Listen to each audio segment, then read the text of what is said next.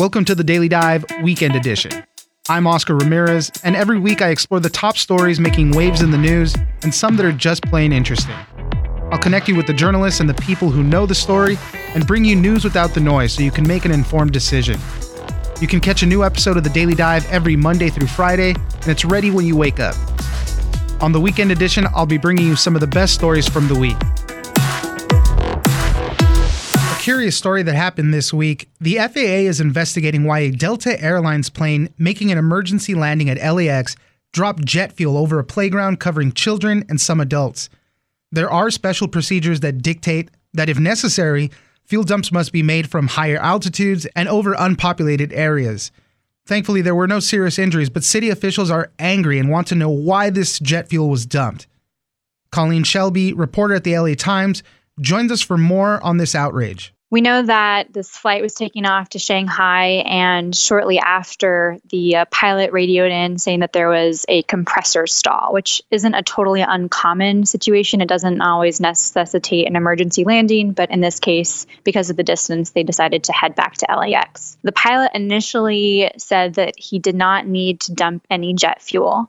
And at some point along the way, that decision was reversed. And we don't know if there were further communication. We don't know if the pilot decided that something needed to change, but we do know that at about 2,300 feet over Cudahy, as you had mentioned, there was jet fuel that was dropped over a playground. It hit about 20 students and 11 adults. And then in nearby areas, other children and adults were also affected. You mentioned that there was a bunch of students and some adults in the area that did get sprayed with some of the fuel really no major injuries, but there was like skin irritation, and obviously the smell was really bad. So, LAFD and LA County Fire, they ended up treating about 60 people in total with minor injuries. So, there was nothing severe, but being doused by jet fuel is something to look at. We had students talk to one of my colleagues, Andrew Campa, about smelling that smell of gas. They walked outside, they thought it was raining, and then realized that they were hit by some other weird substance. And because the plane was so low, I mean, it was just, I imagine, a very frightening scene, especially if you're a kid and not expecting something like that. I know that there's uh, special procedures in place for when something like this has to happen.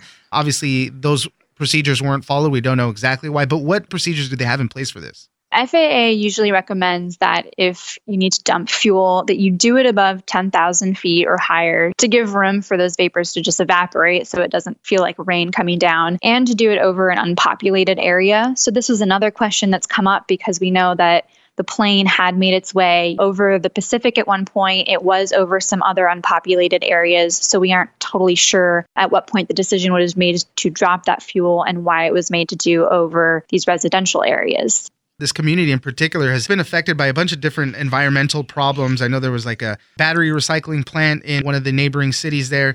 It was emitting cancer causing arsenic and lead. So it just seems like another slap in the face of this community that something like this would happen when they've already been dealing with other things. And we had some local officials say just that much that they were disappointed that this was happening, that once again, that their community seems to be affected by this. There are large swaths of pollution in this space. So I think that this is something that's been, you know, an ongoing concern. Obviously, not the extent of jet fuel dropping daily, but certainly other factors have been at play in the past.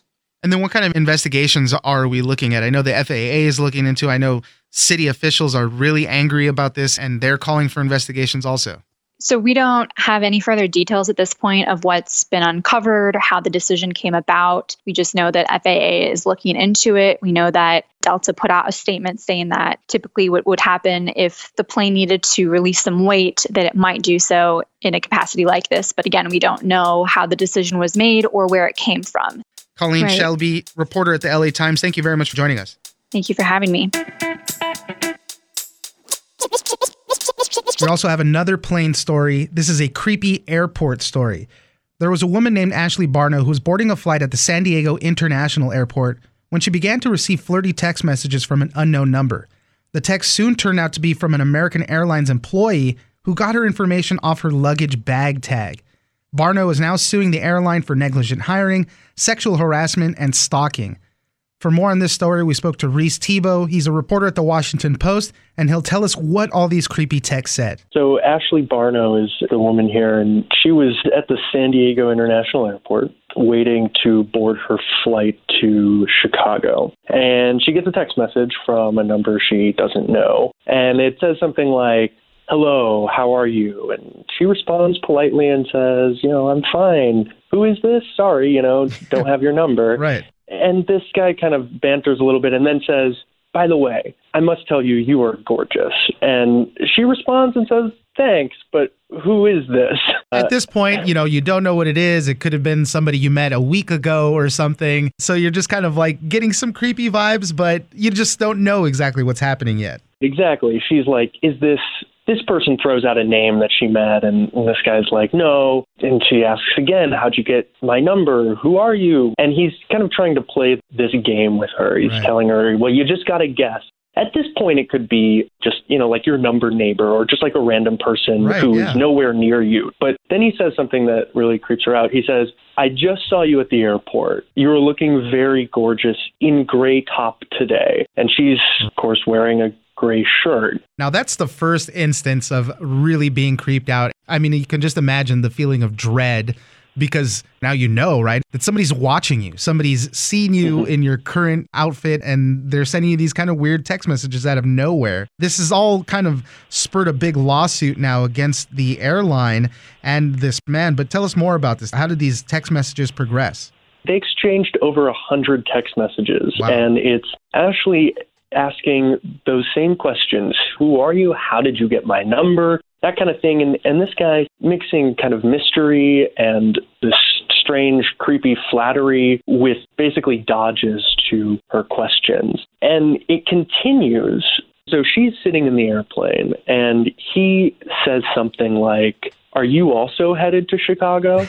And she then realizes, wait, this guy's on my plane. And then he tells her that he watched her board the flight and just didn't say anything, do anything, say hello, just watched her walk past him.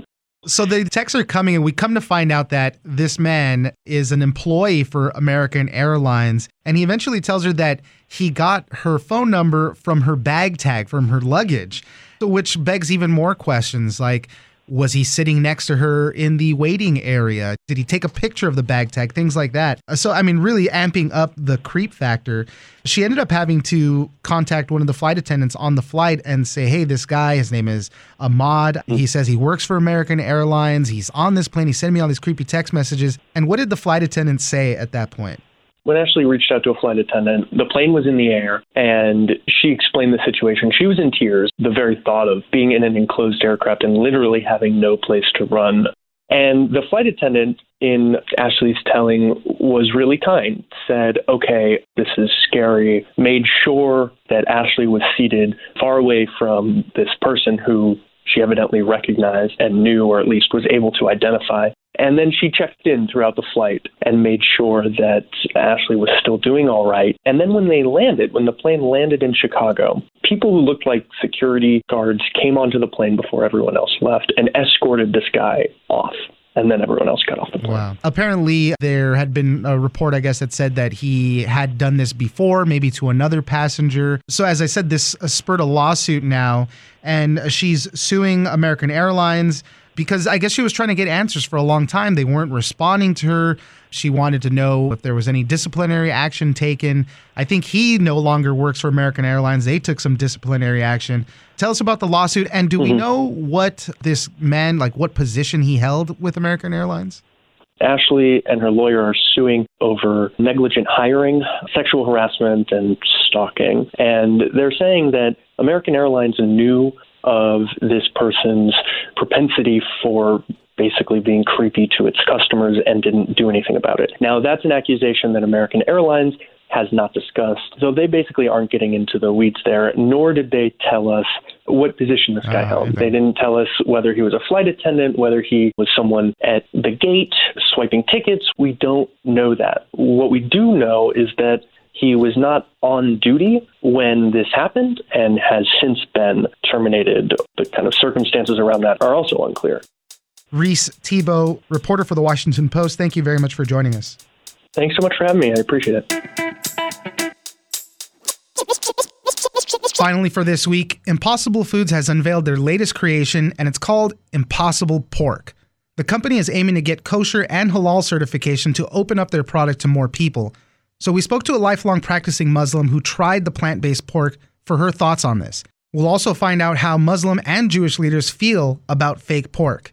Abrar Al-Heeti, reporter for CNET, joins us. So, this is the latest product from Impossible Foods. It's kind of their next challenge. So, after kind of perfectly replicating the taste and smell and look of real beef, the next obvious choice for them was apparently pork. And the CEO had told me that pork is such a common meat across the world, and particularly in Asia, which is a market that Impossible Foods really wants to tackle. And so this was kind of a clear choice for them. And so this is something that looks and tastes and smells like real pork. It has that pinkish color when it's raw, and then you cook it and it's juicy. And it's fascinating to see how something that is absolutely plant based can look so believable. So it's supposed to replace any recipe that calls for ground pork meat in a lot of these things, it's really all about the seasonings that go with it. So if you have like this ground meat, obviously you season it properly, you're kind of halfway there. The Impossible Pork is gluten free, and they're saying that they're designing it, trying to get certification for kosher and halal. And we'll get to that in a moment because um, you're actually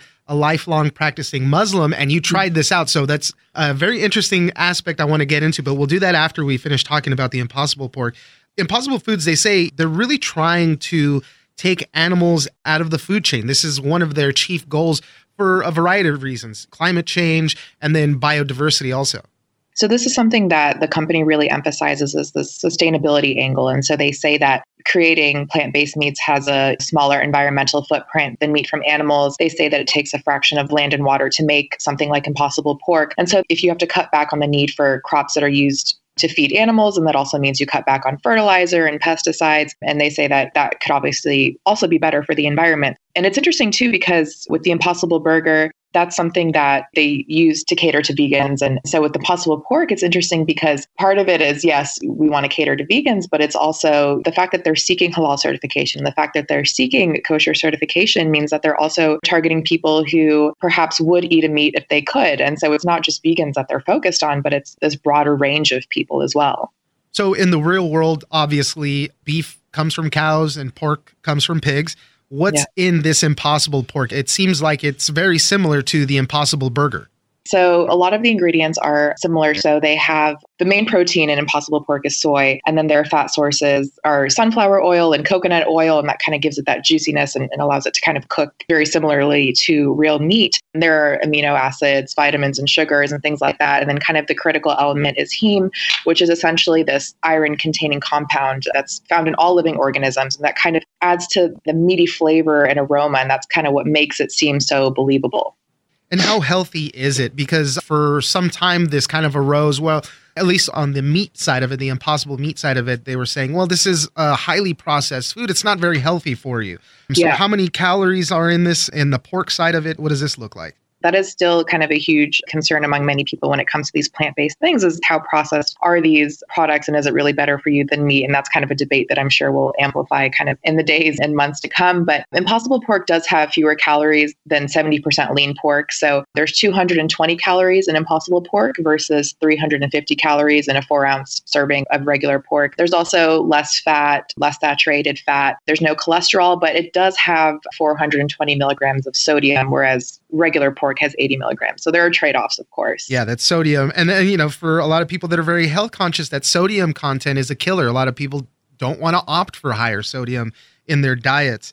So we still don't know exactly when Impossible Pork will be widely available to the masses, but the first offering we will get will be at Burger King, actually, in some type of uh, Impossible croissant, which I think they're calling it. So it's going to be Impossible sausage, right?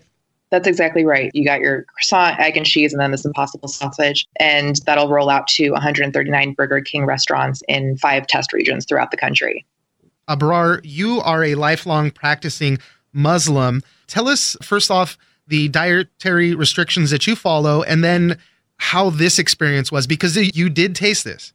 I did taste it and it was quite an experience. You know, as part of my faith, I can't eat pork. And so this was the first time that I was able to kind of know what that tastes like. So there, you know, I think most people who avoid pork for religious reasons or whatever reasons that they have will say that there have been accidents, right? You bite into something and there's a piece yeah. of bacon, or you bite into something and you realize there's pepperoni under the cheese slice that you thought was just a cheese pizza. But this was the first time that I was intentionally kind of eating something and, you know, not immediately spitting it out. And so it was kind of a bit of a hurdle mentally to be like, like, okay, this is something I'm going to try. Right. So that was interesting. And I think it took a minute and I ate it kind of in a sandwich. So there was carrots and the bun and the sauce and everything. So then I tried to taste it and it kind of has a mild flavor, which I'm told pork kind of does too until you kind of add the seasoning. And then I broke off a couple pieces of it to try by itself. It's not that it tasted bad to me, but I think there's still that element in my brain of like, this feels wrong. Like, I can't turn that off. And going back to that idea of labeling, of course, you know, as I just mentioned, you know that it's not pork, you know that it's plant based, but just to have something be called pork and to be doing something and to be trying a flavor that you've never been able to try before is quite a mental hurdle. Yeah.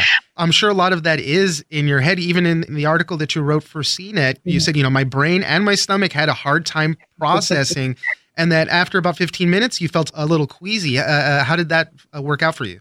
At first my colleagues were asking me how do you feel? right after i had tried it and i was like i feel totally fine. It's totally normal. And then after a little bit of time i was like okay no this is strange. And it was hard to separate how much of it is in my head and how much of it actually is my stomach being like this isn't normal. But i felt that same way with the impossible burger and i can eat beef but i think after i had tried the impossible burger i think it's something my stomach isn't used to because it's not actual beef. It's these processed elements and so you, your body is like okay this is something new. And i think that's probably common for most things that are foreign to your body but it was interesting. I, it took a few hours for me to be able to kind of have a proper meal after that. I mean, it's just so interesting. You know, like you said, it's in your head. You know that it's not pork, but the courage that it takes to get over that, to get over what your brain has been taught, what you've been practicing for so long, just yeah. to get over that is tough. You also spoke to an imam and a rabbi about their thoughts and you know how it might play in the larger communities. As we keep saying, you know they are eventually going to try to look for a kosher and halal certification. So, Uh, what were their reactions to this? It was interesting to see that because the imam was very much like, if somebody asked me if I should try this, I would not recommend it unless it was somebody who was converting and had a hard time kind of completely cutting pork out of their diet. He actually kind of compared it to vaping and smoking. He would say, I wouldn't recommend somebody start vaping if they've never smoked. But if somebody's already a smoker and they're trying to wean off of that, I'd be like, okay, you know, if vaping is your way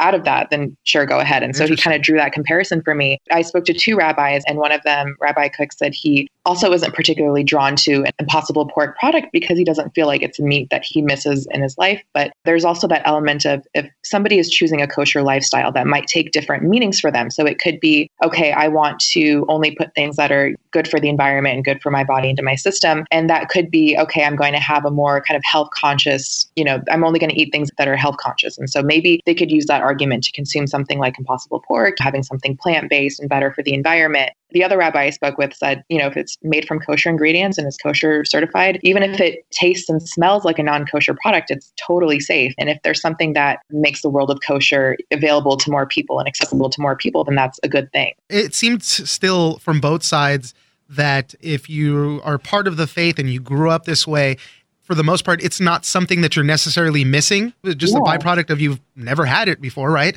So if yeah. it's not something that you're not necessarily missing in your life, why go this extra step to go through with trying it and things like that? Exactly. That was kind of my takeaway was, you know, I can eat chicken, I can eat lamb, I can eat beef. Is it really necessary for me to, you know, walk into a Burger King and order an impossible croissant which when I could just have like anything else. You know, there's so many other options. And for other people, hopefully there are other options for them as well. But yeah, when you have that mental hurdle, is it really worth kind of trying to leap yeah. over? Well, I mean, work might take you there, so you might have another article about the Impossible croissant sandwich. For Impossible Foods, though, they haven't really let up exactly where they're going next. I know they want to get into the seafood game. Chicken, obviously, another uh, big meat that people eat across the world. People are like expecting for that, but they haven't really signaled where they're going next the CEO told me that, you know, chicken is something that we can kind of anticipate in the near future. They kind of have understood how to crack the meat flavor. And once you kind of figure it out for one thing, you, it's easy to translate it into other things, but figuring out the texture and all of that takes a little bit of work. And he kind of hinted at, you know, impossible bacon coming in the near future, but there is no clear word yet on where exactly the company will be going next. Abrar Al-Heeti, reporter at CNET, thank you very much for joining us. Thank you for having me. I appreciate it. That's it for this weekend. Be sure to check out the Daily Dive every Monday through Friday. Join us on social media at Daily Dive Pod on Twitter and Daily Dive Podcast on Facebook. Leave us a comment, give us a rating, and tell us the stories that you're interested in. Follow the Daily Dive on iHeartRadio or subscribe wherever you get your podcast. This episode of the Daily Dive has been engineered by Tony Sorrentino. I'm Oscar Ramirez in Los Angeles, and this was your Daily Dive Weekend Edition.